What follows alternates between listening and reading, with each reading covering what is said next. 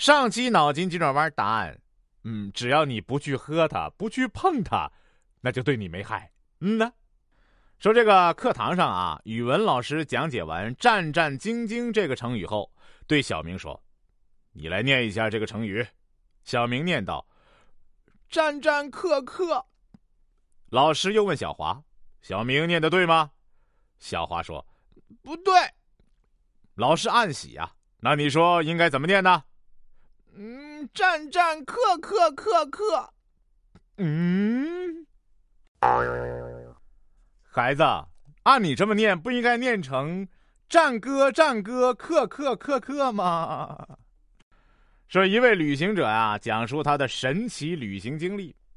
我翻山越岭，终于来到了撒哈拉沙漠，却突然遇上一群狮子，只得立即爬上一棵高高的橡树。旁听者说：“哎。”那里根本不长橡树啊！啊，呃，情况万分紧急，谁还会考虑这些问题呢？好嘛，你这张嘴呀，从非洲一下就飞到澳大利亚了，那树袋熊没给你拍下来呀？说一位男士问一位女士啊，请问您贵姓啊？免贵姓梅。啊，梅女士您好。把“是”去掉好吗？那个字好土。那就是美女。嗯，找我有什么事儿吗？这位先生反应挺快，要是我都没反应过来。说一位中将到外国参观某兵营的时候，为了活跃气氛，他足足用了十分钟讲了一个自认为很好笑的笑话。轮到翻译翻译时。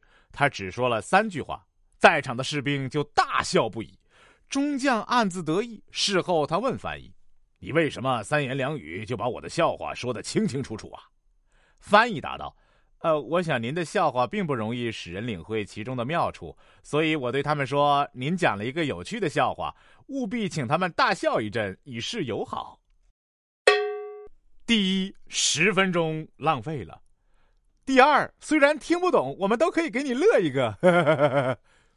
说乐乐同学啊，马虎又健忘，因此家里人总是想办法提醒他。一天，他刚走进家门，就发现客厅的桌子上放着一张一百元的钞票，心中顿时一喜。难道老妈发慈悲了，给自己一百块钱的零花钱？可当他拿起那张一百元后，发现下面还压着一张纸条。今天是你外婆的生日，在家等我，我们一起去给外婆祝寿。注意，那一百块钱不是给你的，是为了引起你的注意，请放回原处。老妈留。看来老妈都没招了，只能用钱来提醒你了，但是还不给你。本期脑筋急转弯问：亚当和夏娃结婚后。最大的遗憾是什么？